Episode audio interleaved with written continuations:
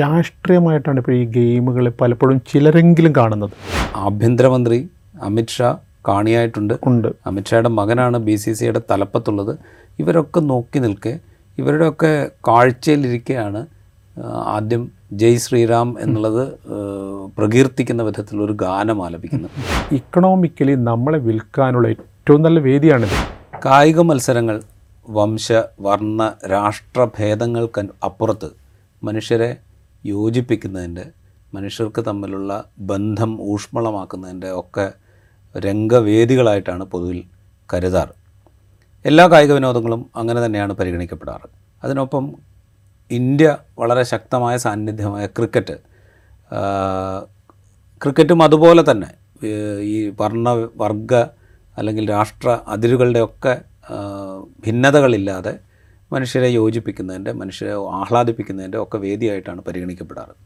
അതിൽ ഇന്ത്യയും പാകിസ്ഥാനും തമ്മിലുള്ള ക്രിക്കറ്റ് മത്സരമാകുമ്പോൾ അതിലൊരു യുദ്ധത്തിന്റെ പ്രതീതി അല്ലെങ്കിൽ ഒരു പോര മത്സരത്തിനപ്പുറത്തുള്ള ഒരു ആവേശത്തിന്റെ പ്രതീതി സൃഷ്ടിച്ചെടുക്കാൻ ശ്രമങ്ങൾ ഉണ്ടാവാറുണ്ട് മാധ്യമങ്ങളുടെ ഭാഗത്തു നിന്നുണ്ടാവാറുണ്ട് രാഷ്ട്രീയമായി തന്നെ അതിനുള്ള ശ്രമങ്ങൾ ഉണ്ടാവാറുണ്ട് പ്രത്യേകിച്ച് ഇന്ത്യയിൽ അതിനെ ഇന്ത്യയിലും പാകിസ്ഥാനിലും അതിനെ ഒരു ദേശീയതയുമായി ബന്ധിപ്പിച്ച് രാജ്യസ്നേഹവുമായി ബന്ധിപ്പിച്ചൊക്കെ ഈ കളിയെ ചിത്രീകരിക്കാനുള്ള ശ്രമങ്ങൾ ഉണ്ടാവാറുണ്ട്. ലോകകപ്പിൽ ഇന്ത്യയും പാകിസ്ഥാനും തമ്മിലുള്ള മത്സരങ്ങളാവുമ്പോൾ ആ വീറിനും വാശിക്കും വർണങ്ങൾ കുറെ കൂടെ കൂടുതലാകാറുമുണ്ട്. ഇന്ത്യയും പാകിസ്ഥാനുമുള്ള ലോകകപ്പിലെ ക്രിക്കറ്റ് മത്സരങ്ങളുടെ ചരിത്രം നമ്മൾ പരിശോധിച്ചാൽ ആയിരത്തി തൊള്ളായിരത്തി തൊണ്ണൂറ്റി രണ്ട് മുതലാണ് ഇന്ത്യയും പാകിസ്ഥാനും ക്രിക്കറ്റിൽ മത്സരിക്കാൻ തുടങ്ങുന്നത്. ആയിരത്തി തൊള്ളായിരത്തി തൊണ്ണൂറ്റിയാറിലെ മത്സരമാണ് എക്കാലത്തും ഇന്ത്യയും പാകിസ്ഥാനും തമ്മിലുള്ള ഏറ്റവും വാശിയേറിയ മത്സരമായും ഏറ്റവും രാഷ്ട്രീയമായി ഉപയോഗിക്കപ്പെട്ട മത്സരമായും ചൂണ്ടിക്കാട്ടാറുള്ളത്. എന്തായാലും ലോകകപ്പിലെ മത്സരവേദികളിൽ പാകിസ്ഥാന് ഒരിക്കലും ഇന്ത്യയെ തോൽപ്പിക്കാൻ കഴിഞ്ഞിട്ടില്ല ഇതുവരെ എന്നുള്ളത് വലിയ രാജ്യസ്നേഹത്തിന്റെ തെളിവായി ചൂണ്ടിക്കാണിക്കുന്ന ആളുകളുമുണ്ട്.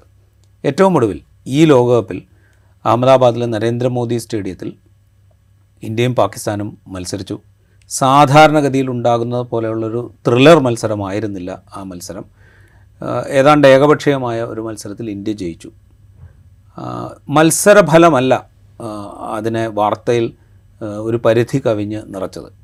മത്സരത്തിനിടെ ഉയർന്ന ജയ് ശ്രീറാം വിളികളായിരുന്നു. ജയ് ശ്രീറാം വിളിയോടുകൂടിയ ഒരു ഗാനത്തോടു കൂടിയാണ് ആ മത്സരം തുടങ്ങുന്നത്. അതിനുശേഷം പാകിസ്ഥാന്റെ പ്രധാനപ്പെട്ട ബാറ്റർമാർ പവലിയനിലേക്ക് ഔട്ടായി പവലിയനിലേക്ക് മടങ്ങുമ്പോൾ കാണികൾ വലിയ തോതിൽ ജയ് ശ്രീറാം വിളിക്കുന്നതിന്റെ ദൃശ്യങ്ങൾ പുറത്തേക്ക് വന്നു ഇത് വലിയ തോതിൽ വിമർശിക്കപ്പെടുന്നുണ്ട്. ഒരു മത്സര രംഗത്ത് ഇങ്ങനെയാണോ വേണ്ടത്? വംശീയതയുടെയും വർഗീയതയുടെയും പ്രതിധ്വനി ഒരു മത്സരവേദിയിൽ ഉണ്ടാകേണ്ടതുണ്ടോ എന്ന ചോദ്യം വലിയ തോതിൽ വരുന്നുണ്ട്. നമുക്കൊപ്പം ശ്രീ കമാൽ വരദൂർ പ്രസിദ്ധ സ്പോർട്സ് എഡിറ്റർ.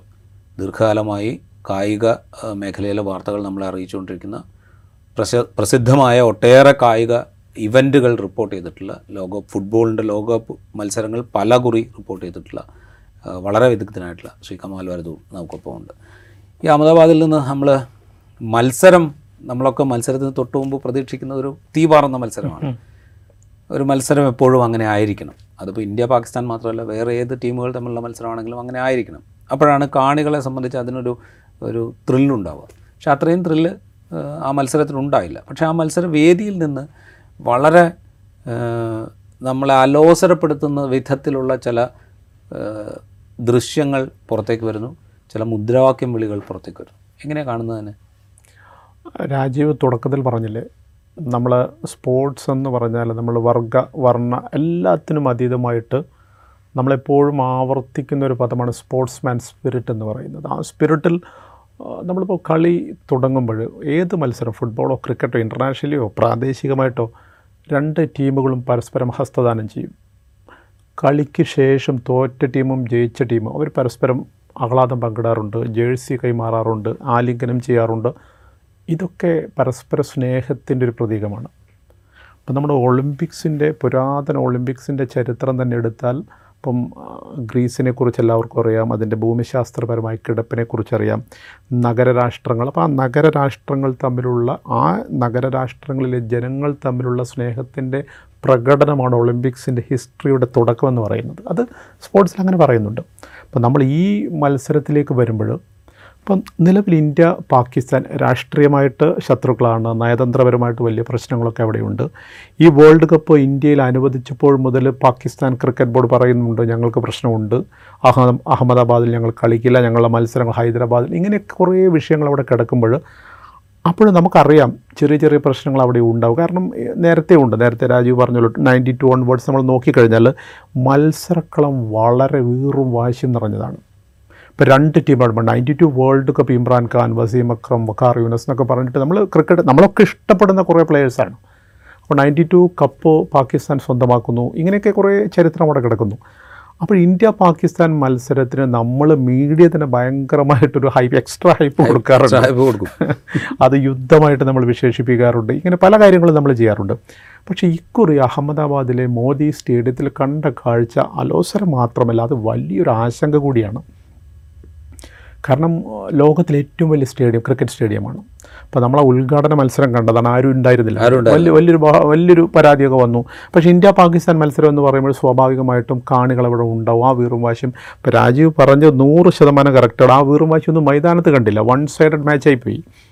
ഇപ്പം പാകിസ്ഥാൻ ആദ്യം ബാറ്റ് ചെയ്യുന്നു ചെറിയ സ്കോറിന് അവർ പുറത്താവുന്നു. ഇന്ത്യ വളരെ എളുപ്പത്തിൽ വളരെ കംഫർട്ടബിളായിട്ട് ഇന്ത്യ ജയിക്കുന്നു. പക്ഷേ അതിനിടയിൽ വന്ന മുദ്രാവാക്യങ്ങൾ. നമുക്കറിയാം ഈ കളിക്കളത്തിൽ ഇപ്പം ഞാനൊക്കെ ഇപ്പം അർജന്റീനയും ബ്രസീലും ആജന്മ ശത്രുക്കളാണ് ഇപ്പം ഞാൻ പിന്നെ രണ്ടായിരത്തി പതിനാല് വേൾഡ് കപ്പ് റിപ്പോർട്ട് ചെയ്യാൻ പോയപ്പോൾ നമ്മൾ നേരിട്ട് കണ്ട കാഴ്ചയാണത്. കാരണം മെസ്സി എന്ന് പറയുന്നത് ബ്രസീലുകാർക്ക് ഇഷ്ടമല്ല. അവർക്ക് ഇഷ്ടമേ അല്ല. ഞാൻ എന്റെ മൊബൈൽ ഫോണിന് ഒരു മെസ്സിയുടെ ഒരു കവർ തേടിപ്പോയൊരു കഥ ഞാൻ എഴുതിയിട്ടുണ്ടായിരുന്നു. ഏകദേശം ഈ പന്ത്രണ്ട് ബ്രസീലിയൻ നഗരങ്ങളിലായിട്ടായിരുന്നു വേൾഡ് കപ്പ്. പ്രധാനപ്പെട്ട റിയോ ഡി ജനറോ എന്നൊക്കെ പറഞ്ഞിട്ട്. എവിടെയും കിട്ടില്ല. ചോദിച്ചാൽ അവർ തരില്ല. ഒരു അർജന്റീനയുടെ ജേഴ്സിയിലോ ഒന്നുമില്ല. പക്ഷേ കളിക്കളത്തിലേക്ക് വരുമ്പോൾ ഇപ്പം മെസ്സി നന്നായിട്ട് കളിക്കുമ്പോൾ അവർ കൈയടിക്കുന്നുണ്ട്. അതൊരു സ്പോർട്ടിംഗ് സ്പിരിറ്റാണ് വളരെ മികച്ചൊരു സ്പോർട്ടിംഗ് സ്പിരിറ്റാണ് അതാണ് നമ്മൾ കീപ്പ് ചെയ്യുന്നത്. പക്ഷേ ഈ മത്സരത്തിലേക്ക് വന്നപ്പോൾ ജയ് ശ്രീറാം വിളികൾ മാത്രമല്ല അത് ഒരു ഹോണ്ടിങ് വിളികളായിട്ട് മാറുകയാണ്. ഇപ്പോൾ മുഹമ്മദ് റിസ്വാൻ എന്ന പാകിസ്ഥാന്റെ ഏറ്റവും മികച്ച ബാറ്റർ ഔട്ടായിട്ട് മടങ്ങുമ്പോൾ അതായത് അദ്ദേഹം ഇങ്ങനെ പവലിയിലേക്ക് മടങ്ങുമ്പോൾ ഈ ഗാലറിയുടെ രണ്ട് സൈഡിലും പോയിട്ട് ആളുകൾ ഈ മുദ്രാവാക്യം വിളിക്കുകയാണ്. പിന്നീട് നമ്മൾ മത്സരത്തിന് മുമ്പ് കണ്ടു ടോസിന്റെ വെളിയിൽ കൂവുകയാണ്. അതൊക്കെ ഒരിക്കലും അതായത് പാകിസ്ഥാൻ ക്യാപ്റ്റൻ ബബർ അസം ടോസിനായിട്ട് ഇറങ്ങുമ്പോൾ നമ്മൾ സപ്പോ അതായത് ക്രിക്കറ്റ് മാത്രമല്ല ഏതൊരു ഗെയിമിലും വളരെ സപ്പോർട്ടീവ് അല്ലേ? അത് കൈയടിച്ച് നമ്മൾ പ്രോത്സാഹിപ്പിക്കേണ്ട ഒരു സാധനം കൂടിയായിട്ട് കൂവുന്നുണ്ട്. പക്ഷേ ഇങ്ങനെയൊക്കെ വരുമ്പോൾ ശരിക്കും നമ്മുടെ രാജ്യത്തോടുള്ള ഒരു ആഗോള കാഴ്ചപ്പാടങ്ങ് മാറുകയാണ്. നമ്മൾ വ്യത്യസ്ത ജാതി മതസ്ഥരുണ്ട് പക്ഷേ ഈ സ്പോർട്സിൽ നമ്മളതൊന്നും പ്രകടിപ്പിക്കാറില്ല. എല്ലാവരും ഒരേ ഗെയിമല്ലേ? ഇപ്പം ക്രിക്കറ്റ് എന്ന് പറഞ്ഞാൽ പതിനൊന്ന് പേർ കളിക്കുന്ന ഒരു ഗെയിമാണ്. ഈ പതിനൊന്ന് പേരുടെ ഒരു സമ്മേളനം അവർ പതിനൊന്ന് പേരും കൂട്ടായിട്ട് പ്രയത്നിച്ചാൽ മാത്രമാണ് ടീം ജയിക്കുക. ആ പതിനൊന്ന് പേരിൽ പല ജാതിക്കാരുണ്ടാവും പല മതക്കാരനാവും പല വിശ്വാസക്കാരനാവും പല ഭാഷക്കാരുണ്ടാവും. അങ്ങനെ പല പല ഭക്ഷണം കഴിക്കുന്നവരുണ്ട് എല്ലാവരും ഉണ്ട് എല്ലാവരും ഉണ്ട് ആ ഇപ്പോൾ നമ്മളിപ്പം അഫ്ഗാനിസ്ഥാൻ കഴിഞ്ഞ ദിവസം ഇംഗ്ലണ്ടിനെ തോൽപ്പിക്കുന്നു അട്ടിമറി വേൾഡ് കപ്പിലെ. അപ്പോൾ അഫ്ഗാനിസ്ഥാൻ താരങ്ങൾ ചെയ്ത് മൈതാനത്ത് സുജൂദ് നമ്മൾ സുജൂദ് ചും അതായത് ചുംബി അത് അവർ ഒരു മുസ്ലിം രാഷ്ട്രമാണ് അവരത് ചെയ്യുന്നു പ്രാർത്ഥിക്കുന്നു. മറ്റ് ഇംഗ്ലീഷുകാർ അങ്ങനെ പ്രാർത്ഥനക്കൊന്നും പോകുന്നില്ല. അവർ അതായത് ആ രീതിയിൽ പല തരത്തിൽ പല ടീമുകളും താരങ്ങളും വ്യക്തികളൊക്കെ അവരുടെ പ്രാർത്ഥന മുദ്രാവാക്യങ്ങളും മന്ത്രണങ്ങളൊക്കെ അവരത് പ്രകടിപ്പിക്കുന്നുണ്ട്. പക്ഷേ ഈ വിധത്തിൽ അത് മറ്റുള്ളവരെ ഒരു വേദനിപ്പിക്കുന്ന രീതിയിലോ ഹോണ്ട് ചെയ്യുന്ന രീതിയിലോ മാറുമ്പോൾ ശരിക്കും കായികമായിട്ടും ഒരുപക്ഷെ ഇപ്പം നമുക്കറിയാം മുമ്പ് പാകിസ്ഥാന് ശ്രീലങ്ക അവിടെ കളിക്കാൻ പോയപ്പോൾ ഒരു വലിയ സ്ഫോടനം അവിടെ ഉണ്ടായി. എന്തോ ഭാഗ്യത്തിനാണോ എന്നിട്ട് പാകിസ്ഥാൻ സോറി ശ്രീലങ്കൻ താരങ്ങൾ അതിനുശേഷം ഒരു രാജ്യം അങ്ങോട്ട് പോയില്ല. അത്രയും തീവ്രവാദികളുടെ ഒരു രാജ്യമായിട്ട് പാകിസ്ഥാൻ അത്രയും അവിടെ ഉണ്ട്. അതുകൊണ്ട് കളിക്കാൻ പോയാൽ പോലും സമാധാനം ഉണ്ടാവില്ല എന്നുള്ള തരത്തിലേക്ക് പിന്നീട് പത്ത് പതിനഞ്ച് വർഷം പാകിസ്ഥാനിൽ രാജ്യാന്തര ക്രിക്കറ്റ് ഇല്ല. അതേപോലെ ഇന്ത്യയിലേക്ക് വന്നു കഴിഞ്ഞാൽ ഇങ്ങനെയൊക്കെയാണ് ഇന്ത്യയിലെ പെരുമാറ്റം എങ്കിൽ പല ടീമുകൾ വരാൻ മടിക്കും. ഇതൊക്കെ ശരിക്കും നമ്മൾ ബാധിക്കും. ഇത് നമ്മൾ പറയുമ്പോൾ ഇതിന്റെ ഒരു ഒരു ഒരു പൊളിറ്റിക്കൽ ലൊക്കേഷൻ കൂടിയാണ് അഹമ്മദാബാദ് എന്ന് പറയുന്നത്. അഹമ്മദാബാദ് ഒരു ഏറ്റവും വലിയ ക്രിക്കറ്റ് സ്റ്റേഡിയം മാത്രമല്ല. നമ്മളുടെ ഇന്ത്യൻ രാഷ്ട്രീയത്തിൽ വലിയ പരീക്ഷണങ്ങൾക്ക് തുടക്കമിട്ട ഗുജറാത്ത് വംശഹത്യാശ്രമത്തിന്റെ കേന്ദ്രം കൂടിയാണ് ഈ അഹമ്മദാബാദ് എന്ന് പറയുന്നത്. അവിടെയാണ് അതും ആഭ്യന്തരമന്ത്രി അമിത്ഷാ കാണിയായിട്ടുണ്ട്. ഉണ്ട്. അമിത്ഷായുടെ മകനാണ് ബി സി സിയുടെ തലപ്പത്തുള്ളത്. ഇവരൊക്കെ നോക്കി നിൽക്കെ ഇവരുടെയൊക്കെ കാഴ്ചയിലിരിക്കെയാണ് ആദ്യം ജയ് ശ്രീറാം എന്നുള്ളത് പ്രകീർത്തിക്കുന്ന വിധത്തിലൊരു ഗാനം ആലപിക്കുന്നത് അതിനുശേഷം ഈ പറഞ്ഞ പോലെ ടോസിന് വരുമ്പോൾ കൂവി വിളിക്കുന്നത്. പിന്നെ അവരുടെ ഏറ്റവും പ്രധാനപ്പെട്ട ബാറ്റർ പുറത്താവുമ്പോൾ അത് ഇന്ത്യയെ സംബന്ധിച്ച് ഇന്ത്യൻ ക്രിക്കറ്റ് കളിയെ സംബന്ധിച്ച് അവരുടെ പ്രധാനപ്പെട്ട ബാറ്റർ പുറത്താകുക എന്ന് പറയുന്നത് ഒരു നേട്ടം തന്നെയാണ്. അതങ്ങനെ നമുക്ക് കാണാം. പക്ഷേ എങ്കിൽ പോലും അയാൾ നാൽപ്പത്തൊമ്പത് റൺസ് എടുത്ത് നിൽക്കുകയാണ് പുറത്താവുന്നതെന്നാണ് എന്റെ ഓർമ്മ. അങ്ങനെ പുറത്താവുമ്പോൾ അയാൾ അയാൾ പുറത്ത് പോകുമ്പോൾ ജയ് ശ്രീറാം വിളിക്കണം. അല്ലെങ്കിൽ ജയ് ശ്രീറാം വിളിച്ചുകൊണ്ട് അയാളെ മാനസികമായിട്ട് ഹരാസ് ചെയ്യണം എന്ന് തോന്നത്തക്ക വിധത്തിലേക്ക് നമ്മളുടെ കാണികളുടെ ഒരു മാനസികാവസ്ഥ മാറുകയാണ്. ഇതിനു മുമ്പ് നമ്മളിപ്പോൾ തൊള്ളായിരത്തി തൊണ്ണൂറ്റി ആറിൽ ബാംഗ്ലൂരിൽ ഇതേപോലെ ഫിയേഴ്സ് ആയിട്ടുള്ള ഒരു മാച്ച് നടക്കുമ്പോൾ വെങ്കടേഷ് പ്രസാദ് അമീർ സുഹൈലിനെ പുറത്താക്കുന്നു. ഓർമ്മയുണ്ടല്ലേ? ഓർമ്മയുണ്ട് എനിക്ക് ആ കളി എനിക്ക് ഓർമ്മയുണ്ട് മറ്റേ ജഡേജയുടെ വലിയ ഇന്നിങ്സ് കഴിഞ്ഞതിന് ശേഷമാണ് ഈ മാച്ച് വരുന്നത്. ഏതാണ്ട് എൺപത് റൺസോ മറ്റോ പാകിസ്ഥാൻ പത്ത് ഓവറിൽ സ്കോർ ചെയ്യുന്നുണ്ട്. അത് കഴിഞ്ഞിട്ട് ഏതാണ്ട് പാകിസ്ഥാൻ കളി ജയിച്ചു എന്നുള്ള മട്ടിലാണ് അന്ന് നമ്മളെ പോലെയുള്ള കാണികളൊക്കെ ഇരിക്കുന്നത്. കാരണം എൺപത് റൺസ് പത്ത് ഓവർ സ്കോർ ചെയ്യുക എന്ന് പറയുന്നത് ഇന്നത്തെ പോലെയല്ല. ട്വന്റി ട്വന്റി ഒന്നും വന്നിട്ടില്ല. അപ്പോൾ ഏതാണ്ട് ജയിച്ചു കഴിഞ്ഞു എന്നുള്ള മട്ടിലാണ് നമ്മൾ അപ്പോഴാണ് ഈ വെങ്കടേഷ് പ്രസാദിന്റെ ഒരു മാജിക്കൽ ഇന്നിങ്സ് വരുന്നത്.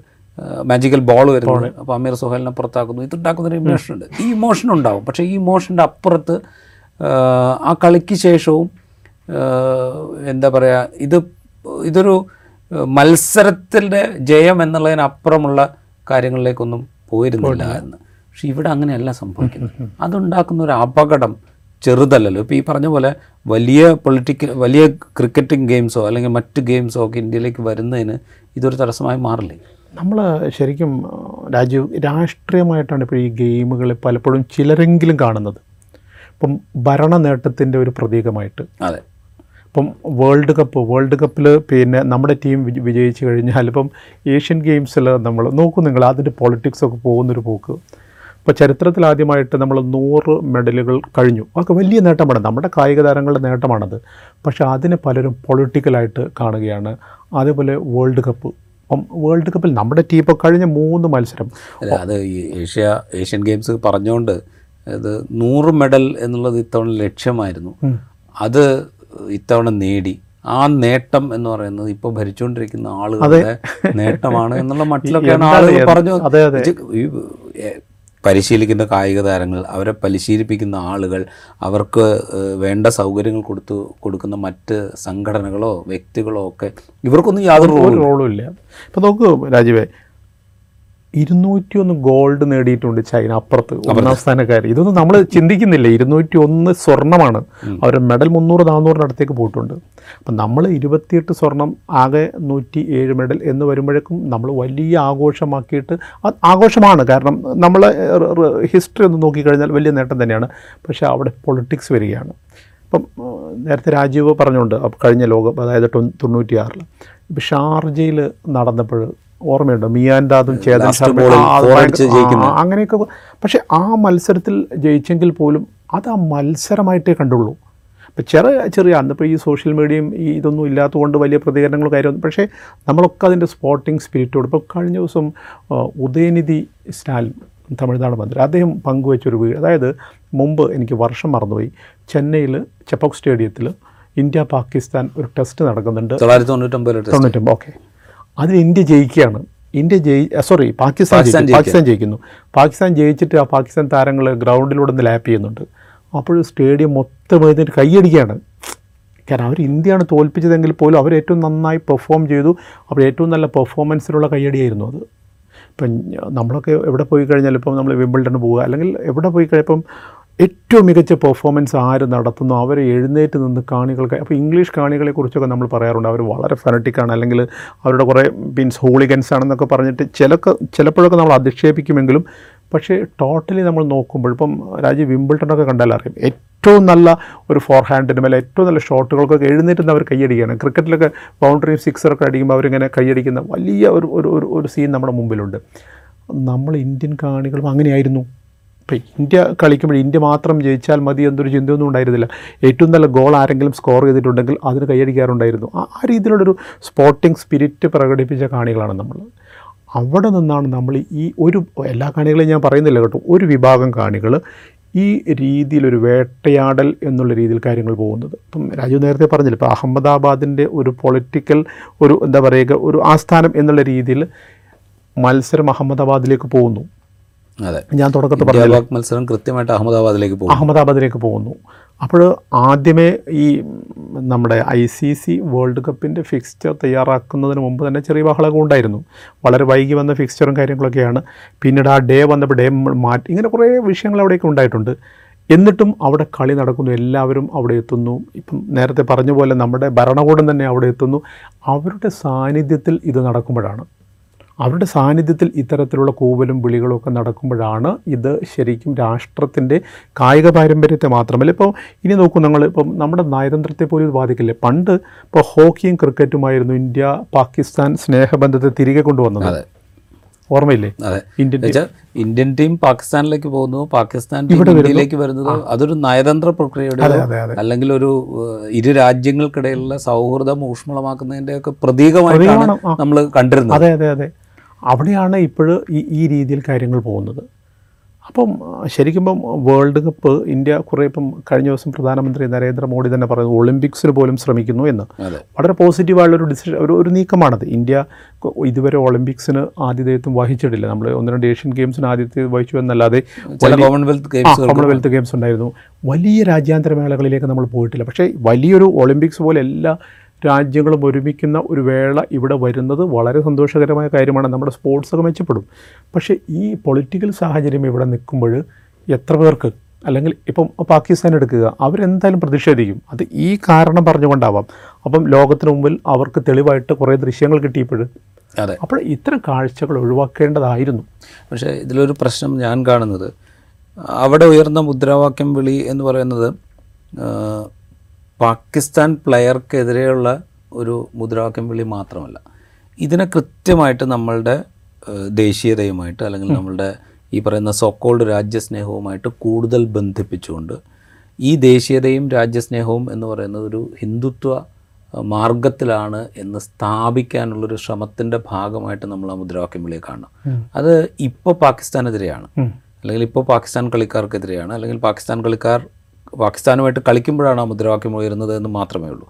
നാളെ ഇത് വേറെ ഏത് ടീം വരുമ്പോഴും ഇതേ മുദ്രാവാക്യം വിളി ചൈനക്കെതിരായിട്ട് മാറാം. ചൈനക്കെതിരായിട്ട് മാറാം.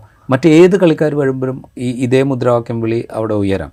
ഇത് എന്താ പറയുക നമ്മളൊരു രാജ്യമാണ് കളിക്കുന്നത്. അല്ലെങ്കിൽ ഏതെങ്കിലും ഒരു ഐഡിയോളജിയോ അല്ലെങ്കിൽ ഏതെങ്കിലും ഒരു പൊളിറ്റിക്കൽ പാർട്ടിയുടെ ടീമോ ഒന്നുമല്ല കളിക്കുന്നത്. ഇതൊരു രാജ്യത്തിന്റെ റെപ്രസെന്റേഷനാണ് നമ്മളവിടെ കാണുന്നത്. അതിനെ വളരെ ചുരുക്കി ഈ പറയുന്ന വിധത്തിലുള്ള ഒരു ഇപ്പോൾ ഭരിക്കുന്ന ഹിന്ദുത്വ ശക്തികളുടെ ഒരു പ്രകടിത രൂപമായിട്ട് അതിനെ മാറ്റുക എന്ന് പറയുമ്പോൾ അതിനി വേറെ തലങ്ങളിലും ആവർത്തിക്കാം. ഹോക്കിയിൽ ആവർത്തിക്കാം ഫുട്ബോളിൽ ആവർത്തിക്കാം അല്ലെങ്കിൽ ഇന്ത്യയ്ക്ക് അല്പമെങ്കിലും മേധാവിത്വമുള്ള ഏത് ഗെയിമിന്റെ കാര്യത്തിലും ഇത് ആവർത്തിക്കാം. ഇത് മൊത്തത്തിൽ നമ്മളുടെ ഒരു ഒരു കായിക മേഖലയെ ഏത് വിധത്തിലായിരിക്കും ബാധിക്കുക?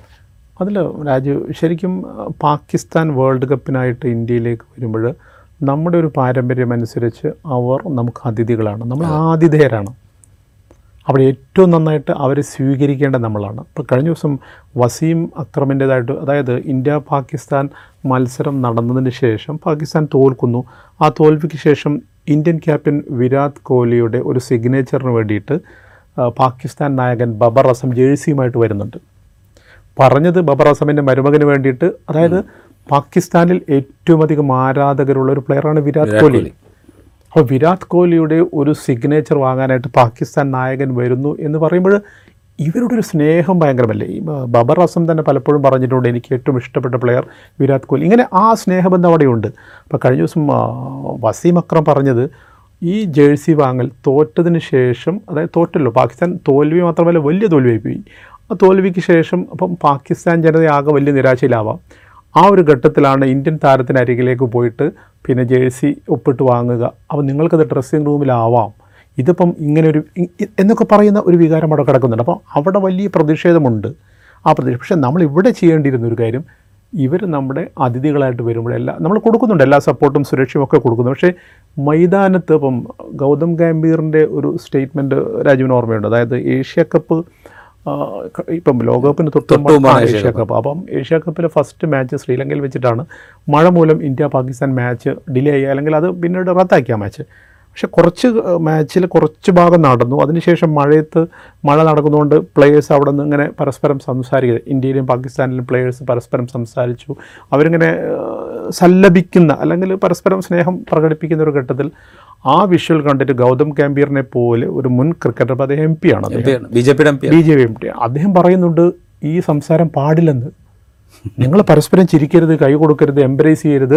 ഇന്ത്യ പാകിസ്ഥാൻ മത്സരം എന്ന് പറയുന്ന ഒരു പോരാട്ടമാണ്. നിങ്ങൾ ശത്രുക്കളെ പോലെ അവരെ കാണണം എന്നൊക്കെ ഒരു ക്രിക്കറ്റർ പറയുന്ന തരത്തിലേക്ക്. അപ്പോൾ ആ സ്റ്റേറ്റ്മെന്റ് എല്ലാം കണ്ടപ്പോഴും കേട്ടപ്പോഴും നമുക്ക് ഈ വേൾഡ് കപ്പിൽ ഇത് അതിശയമല്ല. കാരണം ഈ രീതിയിലുള്ള ഒരു പ്രതികരണം എന്നുള്ളത്. പക്ഷേ രാജീവ് ചോദിച്ചതുപോലെ ഇതിന്റെ ഒരു ആഫ്റ്റർ ഇഫക്റ്റ് എന്ന് പറയുന്നത് നമ്മളിങ്ങനെ ശരിക്കും ഒറ്റപ്പെട്ടു പോകും കായികമായിട്ടും നമ്മൾ ഒറ്റപ്പെട്ടു പോകും എന്നുള്ളതിനൊരു സംശയവുമില്ല. നമ്മൾ പറയുന്നു ഏഷ്യൻ ഗെയിംസിനായിട്ട് ഒളിമ്പിക്സിനായിട്ട് കോമൺവെൽത്ത് ഗെയിംസിനായിട്ടൊക്കെ നമ്മൾ ശ്രമിക്കുന്നുണ്ട്. ഈവൻ വേൾഡ് കപ്പിനായിട്ട് നമ്മൾ ശ്രമിക്കുമെന്നൊക്കെ നമ്മൾ പറയുന്നു. വലിയ വലിയ വേദികളെക്കുറിച്ച് നമ്മൾ പറയുമ്പോൾ എത്രമാത്രം സുരക്ഷിതരായിട്ട് സുരക്ഷിതർ എന്ന് പറഞ്ഞാൽ ഞാൻ പറയുന്നത് ജീവഹാനിയല്ല മറിച്ച് ഗെയിം സുരക്ഷിതമായി കളിക്കാൻ. പറ്റും. അതെ അതെ. കളിക്കാർക്ക് അവരുടെ അവരുടെ ഒരു മാനസിക സമ്മർദ്ദമില്ലാതെ അവരുടെ ഒരു നൈസർഗികമായ കഴിവുകൾ പ്രദർശിപ്പിക്കാൻ പാകത്തിൽ എത്രത്തോളം ഈ ഈ രാജ്യം പാകപ്പെട്ടിട്ടുണ്ട്. അല്ലെങ്കിൽ അതിന് പാകത്തിലുള്ള ഒരു രാജ്യമാണിത് എന്നുള്ളൊരു ക്വസ്റ്റ്യൻ അവിടെ ഉണ്ടോ? അവിടെയുണ്ട്. അല്ലേ? കാരണം ഇനിയിപ്പോഴും പാകിസ്ഥാൻ പോയി കഴിഞ്ഞാൽ ഇപ്പം വേൾഡ് കപ്പിൽ അവർ എവിടെ എത്തട്ടെ? സെമിയിലോ അല്ലെങ്കിൽ അവർ കപ്പ് തന്നെ അടിച്ചാൽ തന്നെ ഈ ഒരു ചിത്രം അവിടെ കിടക്കുന്നുണ്ട്. കാരണം ഇതിൽ വേറൊരു കാര്യം കൂടെ ഉണ്ട്. ഇപ്പോൾ പാകിസ്ഥാൻ ഇനി കളികളുണ്ട്. ഇത് വേൾഡ് കപ്പ് ക്രിക്കറ്റാണ്. അതെ അതെ. വേൾഡ് കപ്പ് ക്രിക്കറ്റിന് ഇന്ത്യ ആതിഥേയത്വം വഹിക്കുന്നു എന്നുള്ളതേ ഉള്ളൂ. ഇവിടുത്തെ രാഷ്ട്രീയമോ ഇവിടുത്തെ വർഗീയ ചിന്താഗതിക്കാരുടെ മനസ്സോ ഒന്നും അവിടെ അവിടെ ഗെയിമിനെ ബാധിക്കേണ്ട കാര്യമില്ല. പക്ഷേ ഇനിയിപ്പോൾ പാകിസ്ഥാന് തുടർ മത്സരങ്ങളുണ്ട്. പാകിസ്ഥാൻ ഇറങ്ങാൻ പോകുന്ന ഓരോ വേദിയിലും അതിപ്പോൾ മത്സരം ഇന്ത്യക്കെതിരെ അല്ലായിരിക്കാം. പക്ഷേ എങ്കിൽ പോലും ഓരോ വേദിയിലും ഇതേപോലെയുള്ള വിളികൾ ഉയരാനുള്ളൊരു സാധ്യത അവിടെയുണ്ട്. അത് ആ കളിക്കാരെ മാനസികമായി സംഘർഷത്തിലാക്കാനുള്ളൊരു സാധ്യത. ഞാൻ പാകിസ്ഥാൻ എന്നുള്ള അർത്ഥത്തിലല്ല ഞാൻ പറയുന്നത്. പക്ഷേ ആ ആ രാജ്യത്തെ കളിക്കാർ അവർ ഓരോ വ്യക്തികളാണല്ലോ അവർക്ക് അവരെ മാനസിക സംഘർഷത്തിലാണ് അപ്പോൾ അവരെ സംബന്ധിച്ച് സ്വസ്ഥമായി അവരുടെ ഒരു വേൾഡ് കപ്പ് ക്രിക്കറ്റ് മത്സരിക്കുക അല്ലെങ്കിൽ അതിൽ പങ്കെടുക്കുക എന്നൊക്കെ പറയുന്നത് ആ പ്ലേ അതിന് തിരഞ്ഞെടുക്കപ്പെട്ട ആളുകളുടെ മുഴുവൻ വലിയ ആഗ്രഹമാണ്. വലിയ ആഗ്രഹമാണ്. അപ്പോൾ അതിൽ സ്വസ്ഥതയോടുകൂടെ മത്സരിക്കാൻ കഴിയുക എന്ന് പറയുന്നത് അവരെ സംബന്ധിച്ചോളം അടുത്ത മത്സരത്തിൽ ഇങ്ങനെ എന്തെങ്കിലും ഉണ്ടാവുമോ എന്നുള്ള ശങ്കകൾ ആശങ്കകൾ ഇതൊക്കെ ഉണ്ടാവും. എല്ലാം ഉണ്ടാവും. ഇപ്പോൾ നമ്മൾ ഈ സ്പോർട്സ് വേദികൾ എന്ന് പറയുന്നത് നമ്മൾ ഈ വർഗ വർണ വംശ വ്യത്യാസമില്ലാതെ രാഷ്ട്രാതിർത്തികളില്ലാതെ എല്ലാവരെയും യോജിപ്പിക്കുന്നതെന്ന് പറയുമ്പോഴും വംശീയമായിട്ടുള്ള അധിക്ഷേപങ്ങളോ ഒക്കെ സ്പോർട്സ് വേദികളിൽ ഉണ്ടാകാറുണ്ട്. പക്ഷെ ഇത് വംശീയമായ അധിക്ഷേപത്തെക്കാൾ ഉപരി ഇതൊരു എന്താ പറയുക വർഗീയമായ രാഷ്ട്രീയമായ അധികാരത്തിന്റെ സൂചന നൽകുന്ന ഒരു മുദ്രാവാക്യം വിളിയായിട്ട് ഇതിനെ കണ്ടുവരില്ല നമ്മൾ? അതായത് ശരിക്കും ഇതിൽ ഇപ്പം നാല് വർഷത്തിലൊരിക്കലാണ് വേൾഡ് കപ്പ്. രാജീവ് പറഞ്ഞതുപോലെ ഈ നാല് വർഷത്തെ തയ്യാറെടുപ്പുണ്ട്.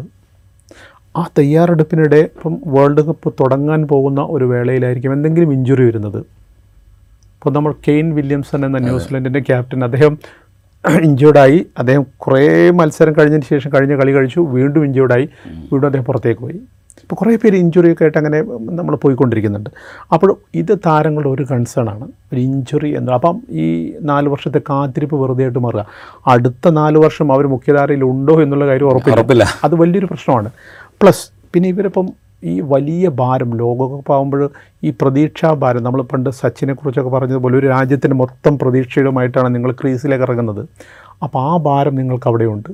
എല്ലാ തരത്തിലും ടെൻസ്ഡാണ് നിങ്ങൾ ഒന്ന് ഒന്ന് പെർഫോമൻസ് മോശമായി കഴിഞ്ഞാൽ നിങ്ങൾ അടുത്ത മത്സരത്തിൽ ആദ്യ ലെവൽ നിങ്ങൾ കാണില്ല. ഇങ്ങനെയൊക്കെയുള്ള വിഷയങ്ങൾ അവിടെ കിടക്കുമ്പോൾ ഇപ്പോൾ സോഷ്യൽ മീഡിയാസും അവിടെ കിടക്കുമ്പോൾ നിങ്ങൾ എന്ത് നിങ്ങളുടെ ചെയ്തികൾ പോലും അതായത് പത്ത് മുപ്പത്തിയെട്ട് ക്യാമറകളാണ് നിങ്ങളിങ്ങനെ ശരിക്കും നിങ്ങൾ ഒപ്പിയെടുക്കുന്നത്. അപ്പം ഒരു ഒരു എന്ത് മൂമെന്റ്സ് പോലും ഒപ്പിയെടുക്കപ്പെടാം വിവാദങ്ങളിലേക്ക്. അപ്പം വളരെ കെയർഫുള്ളായിട്ട് താരങ്ങൾ നിൽക്കുമ്പോഴാണ് ഇപ്പോൾ ഈ പന്തയ വിവാദങ്ങളൊക്കെ വന്നതിന് ശേഷം പരസ്പരം ഇപ്പം നമുക്ക് മീഡിയക്ക് തന്നെയുള്ള പ്രശ്നം എന്ന് പറഞ്ഞാൽ ഈ പ്ലേയേഴ്സിന് കിട്ടുന്നില്ല. പരസ്പരം സംസാരിക്കാൻ. പറ്റില്ല. അപ്പം ഞാൻ ചെന്നൈയിൽ ഫസ്റ്റ് മാച്ചിന് പോയിരുന്നു ഇന്ത്യ ഓസ്ട്രേലിയ മാച്ച് അപ്പം വാർത്താ സമ്മേളനങ്ങൾ മാത്രം. ഇപ്പോൾ ക്യാപ്റ്റന്മാരുമായിട്ട് നമുക്ക് വാർത്താ സമ്മേളനങ്ങളിൽ സംസാരിക്കാം. അതിലപ്പുറത്തേക്ക് പണ്ട് മിക്സഡ് സോണൊക്കെ ഉണ്ട്. ഇപ്പോഴും മിക്സഡ് സോൺ ഉണ്ടെന്ന് പറയുന്നു പക്ഷേ പ്ലെയേഴ്സിന് കിട്ടുന്നില്ല. അപ്പോൾ ഈ കോവിഡിന്റെ ഒരു ബഹളം കാരണം ഈ പുറമേ നിന്നുള്ള ആരുകളുമായി സംസാരിക്കരുത്. പിന്നെ ഈ പന്തയം വന്നതിന് ശേഷം അതായത് അപരിചിതരായ ആരും ആ ഭാഗത്ത് ഇങ്ങനെയൊക്കെ കുറേ വിഷയങ്ങൾ. ആ ഒരു അൾട്ടിമേറ്റ് പ്രഷർ അവിടെ നിൽക്കുമ്പോഴാണ് ഈ തരത്തിൽ ഈ മുദ്രാവാക്യങ്ങൾ വരുന്നത്. അപ്പോൾ പ്ലേയേഴ്സ് ഭയങ്കരമായിട്ട് ഹോണ്ട് ചെയ്യപ്പെടും. ഇപ്പം നിങ്ങൾ ബൗണ്ടറിയിലാണ് ഫീൽഡ് ചെയ്യുന്ന ഒരാളെന്ന് കരുതുക. അപ്പോൾ നിങ്ങൾ ഈ ഗാലറിക്ക് തൊട്ടരികിലാണ് അപ്പോൾ നിങ്ങൾക്ക് അവർ പറയുന്ന ചെറിയ കാര്യങ്ങൾ പോലും നിങ്ങൾക്ക് എടുക്കാം. അപ്പം നിങ്ങളെ അതായത് ഹോണ്ട് ചെയ്തുകൊണ്ട് ഈ ഈ ബൗണ്ടറി ലൈനിൽ നിൽക്കുന്ന ഫീൽഡർ പേരെടുത്ത് പറഞ്ഞു അദ്ദേഹത്തിന്റെ ജാതിയും മതവും നോക്കിയിട്ടോ അദ്ദേഹത്തെ രാഷ്ട്രീയമായിട്ടോ നിങ്ങൾ ഹരാഷ് ചെയ്യുന്ന പക്ഷം അയാൾ ആകെ വേട്ടയാടപ്പെടും. ഒരുപക്ഷെ പാകിസ്ഥാൻ പിൻവലിഞ്ഞാലും അല്ലെങ്കിൽ ചില ഘട്ടങ്ങളിലൊക്കെ നമ്മൾ ചില ടൂർണമെന്റ് ചരിത്രം നോക്കിയിട്ടുണ്ട്. നമുക്ക് തന്നെ അറിയാം. അപ്പോൾ പ്ലേയേഴ്സ് എന്തെങ്കിലും അതായത് ഇപ്പം യൂറോപ്യൻ ഫുട്ബോളിലൊക്കെ തന്നെ ഈ വെള്ളമേറും കുപ്പിയേറും അത് നടക്കില്ലെന്ന് വിചാരിക്കാം എന്തായാലും. പക്ഷേ ഇത്തരത്തിൽ മാനസികമായിട്ട് തന്നെ പലതും വിളിച്ചു വേട്ടയാടി എന്നൊക്കെ പറഞ്ഞ് ബൗണ്ടറി ലൈനിൽ നിന്നും ഒരു താരം മുന്നോട്ട് വന്ന് അമ്പയറോട് പരാതിപ്പെട്ട് കഴിഞ്ഞാൽ അമ്പയർക്ക് റൈറ്റുണ്ട് കളി നിർത്തിവെക്കാൻ. അങ്ങനെ കളി നിർത്തിവെക്കപ്പെട്ടാൽ അത് ഇന്ത്യക്കുണ്ടാക്കുന്ന ഒരു അപമാനം എന്ന് പറയുന്നത് ചെറുതായിരിക്കില്ല കാരണം ഇത്തരത്തിൽ വേട്ടയാടപ്പെട്ടു എന്ന് പറഞ്ഞിട്ടാണല്ലോ? നമ്മൾ എന്ത് പറഞ്ഞാലും പിന്നെ രക്ഷയില്ല. അതിൽ അമ്പയറാണ് അൾട്ടിമേറ്റ് തീരുമാനം എടുക്കുന്നയാൾ അങ്ങനെ കളി ബാൻ ചെയ്തൊക്കെ കഴിഞ്ഞാൽ പിന്നീട് ഐ സി സി ഇങ്ങോട്ട് വരില്ല. അപ്പോൾ എന്തൊക്കെ പറഞ്ഞാലും ക്രിക്കറ്റ് ഇന്ത്യയിൽ വലിയ ഒരു ശക്തിയാണ് ഐ സി സിയുടെ ഒരു ഒരു ഒരു ബാക്ക് ബോൺ എന്ന് പറയുന്ന ഇന്ത്യ. ഇതൊക്കെ നമുക്കറിയാം. എങ്കിൽ പോലും ഇത്തരത്തിലുള്ള അനിഷ്ട സംഭവങ്ങൾ നടക്കുന്ന ഒരു സാഹചര്യം വന്നാൽ അത് മൊത്തം രാജ്യത്തെ ബാധിക്കും ക്രിക്കറ്റിനെ ബാധിക്കും. പിന്നീട് നമുക്ക് നമ്മൾ നേരത്തെ പറഞ്ഞതുപോലെ ഒറ്റ രാജ്യാന്തര ഈവന്റ് കിട്ടില്ല. അത്തരത്തിലേക്കൊന്നും പോകരുത് കാര്യങ്ങൾ. ഇവിടെ ഒരു കാര്യം കൂടെ നമ്മൾ പറയാതെ പോരുതല്ലോ. ഇപ്പോൾ ക്രിക്കറ്റ് ഇന്ത്യ ഒരു വലിയ ശക്തിയായിരിക്കും തന്നെ. രണ്ട് തവണ വേൾഡ് കപ്പ് നേടിയ പല ഐ സി സി ചാമ്പ്യൻഷിപ്പുകൾ നേടിയ വളരെ പ്രസിദ്ധരായ കളിക്കാരുള്ള ഇതിഹാസ താരങ്ങളൊക്കെ ഉള്ള രാജ്യമാണ് ഇന്ത്യ. അങ്ങനെ ആയിരിക്കെ തന്നെ ക്രിക്കറ്റിന്റെ ഏറ്റവും വലിയ മാർക്കറ്റുകളിൽ ഒന്ന് ഇന്ത്യയാണ്. ഇന്ത്യയാണ്. അപ്പോൾ അതുകൂടെ മനസ്സിലാക്കി വേണ്ടേ ഈ ഒരു പൊളിറ്റിക്കൽ ലീഡർഷിപ്പ് ഇതിനകത്ത് ഇടപെടാൻ? കാരണം വെച്ച് കഴിഞ്ഞാൽ ഇങ്ങനൊരു മത്സരം നടക്കുന്നു. അത് നമുക്ക് മത്സരത്തേക്കാൾ അപ്പുറം ഉണ്ടാക്കുന്ന ഒരു എക്കണോമിക് ആക്ടിവിറ്റി ഉണ്ട് രാജ്യത്ത്. അതെ. അതുകൂടെ മനസ്സിലാക്കണ്ടേ? അതുകൂടെ മനസ്സിലാക്കി വേണ്ടേ ഈ ഇതിനെ നമ്മൾ കൈകാര്യം ചെയ്യാൻ? അവിടെയാണ് രാജ്യം ഖത്തർ വേൾഡ് കപ്പ് നമ്മൾ എടുക്കേണ്ട ഫുട്ബോൾ കൊച്ചു രാജ്യം. ആ കൊച്ചു രാജ്യത്തിന്റെ സാമ്പത്തിക ഒരു സാമ്പത്തിക വലിയ പ്രശ്നമൊന്നും അവർക്കില്ല. മൊത്തം നമ്മൾ കമ്പാരിറ്റീവ്ലി മറ്റ് രാജ്യങ്ങളൊക്കെയായിട്ട് നോക്കുമ്പോൾ അവർക്ക് സാമ്പത്തികയുടെ ഹൈയിലാണ് അവരുള്ളത്.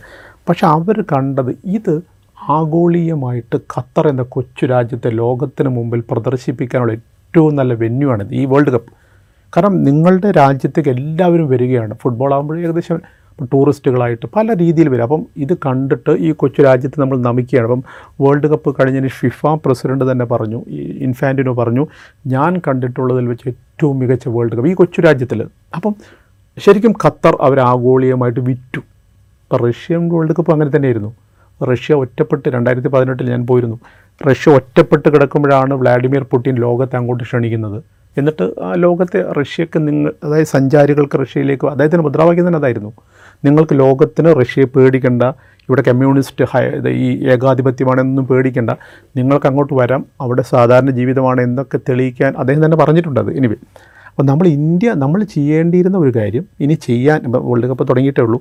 നമ്മൾ രാജീവ് ഇപ്പോൾ പറഞ്ഞതുപോലെ ഇക്കണോമിക്കലി നമ്മളെ വിൽക്കാനുള്ള ഏറ്റവും നല്ല വേദിയാണിത്. നമുക്ക് ഫുട്ബോൾ ഇങ്ങോട്ട് വരുന്നില്ല. വരില്ല ഫുട്ബോൾ നമ്മൾ എവിടെ ഇല്ല എവിടെയില്ല. അതിപ്പം അറിയില്ല. അർജന്റീന ഇങ്ങോട്ട് വരാം? നാൽപ്പത് കോടി തന്നാൽ കളിക്കാന്നൊക്കെ പറഞ്ഞിട്ട് നമ്മൾ നമ്മൾ ആ കാശില്ല എന്ന് പറഞ്ഞാൽ അവർ പോയ ചരിത്രമൊക്കെ നമ്മുടെ മുമ്പിലുണ്ട്. അപ്പം പറഞ്ഞതുപോലെ ക്രിക്കറ്റിലാണ് നമുക്കൊരു സാധ്യതയുള്ളത്. കാരണം ആ- രീതിയിൽ നമുക്ക് അപ്പം വേൾഡ് കപ്പ് പോലൊരു ഈവന്റ് നമുക്ക് കിട്ടിയൊരു പശ്ചാത്തലത്തിൽ അത് നമ്മുടെ ടൂറിസത്തിനും നമ്മുടെ നിലനിൽപ്പിനും അതായത് സാമ്പത്തികമായ നിലനിൽപ്പിനും ശരിക്കും രാജ്യത്തെ ലോകത്തിന് മുമ്പിൽ ബ്രാൻഡ് ചെയ്യാനുമുള്ള ഒരു അവസരമാണ്. അത് ഇത്തരത്തിലുള്ള വർഗീയ ജാതീയ ചിന്തകളുമായിട്ട് മുദ്രാവാക്യങ്ങളുമായിട്ട് പോകുന്ന പക്ഷം വരില്ലാരും ഉറപ്പാണ്. കാരണം നമുക്കറിയാം ചെറിയ ചെറിയ പ്രയാസങ്ങളുണ്ടെങ്കിൽ പോലും ആൾ വരില്ല. ഇപ്പോൾ കോഴിക്കോട് നിപ്പ വന്നു എന്ന് പറഞ്ഞാൽ കോഴിക്കോടേക്ക് ആൾ തിരിഞ്ഞു നോക്കുന്നില്ല. കുറേ കാലത്തേക്ക് തിരിഞ്ഞു നോക്കിയില്ലല്ലോ. നമുക്കറിയാലോ കാര്യങ്ങളൊക്കെ. അപ്പോൾ ഇത്തരത്തിൽ ഇപ്പം ഏതെങ്കിലും ഒരു സിറ്റീസിനെ കുറിച്ച് ഇപ്പോൾ അഹമ്മദാബാദിലേക്ക് നിങ്ങൾ പോകട്ടെ കാരണം അവിടെയൊക്കെ കലാപമാണ് എന്നൊക്കെയുള്ളൊരു ചിത്രീകരണമൊക്കെ വന്നു കഴിഞ്ഞാൽ ആളുകൾ ഇങ്ങോട്ട് വരാൻ മടിക്കുന്ന ഒരു സാഹചര്യം ഉണ്ടാവും. അത് ഒഴിവാക്കണം. വേൾഡ് കപ്പ് ഇന്ത്യയിൽ നടക്കുകയാണ്. പത് പന്ത്രണ്ടോ പതിമൂന്നോ മത്സരങ്ങളെ കഴിഞ്ഞിട്ടുള്ളൂ. പക്ഷേ അതിനിടയിലുണ്ടായ ഒരു നിർഭാഗ്യകരമായ അല്ലെങ്കിൽ നിർഭാഗ്യകരം എന്ന് നമ്മൾ പറഞ്ഞുകൂടാ അതൊരു ആസൂത്രിതമായ വർഗീയതയുടെ പ്രകടനമായി തന്നെ അതിനെ കാണണം. അതിന്റെ തുടർച്ച ഉണ്ടാകാതിരിക്കുക എന്നുള്ളത് കായിക വേദി എന്നുള്ള നിലയ്ക്ക് നമ്മൾ പുലർത്തുന്ന മാന്യതയുടെ നമ്മൾ പുലർത്തുന്ന മര്യാദയുടെ ഒക്കെ ഭാഗമാണ്. അതുണ്ടാകും എന്ന് നമുക്ക് പ്രതീക്ഷിക്കാം. Thank you. Thank you.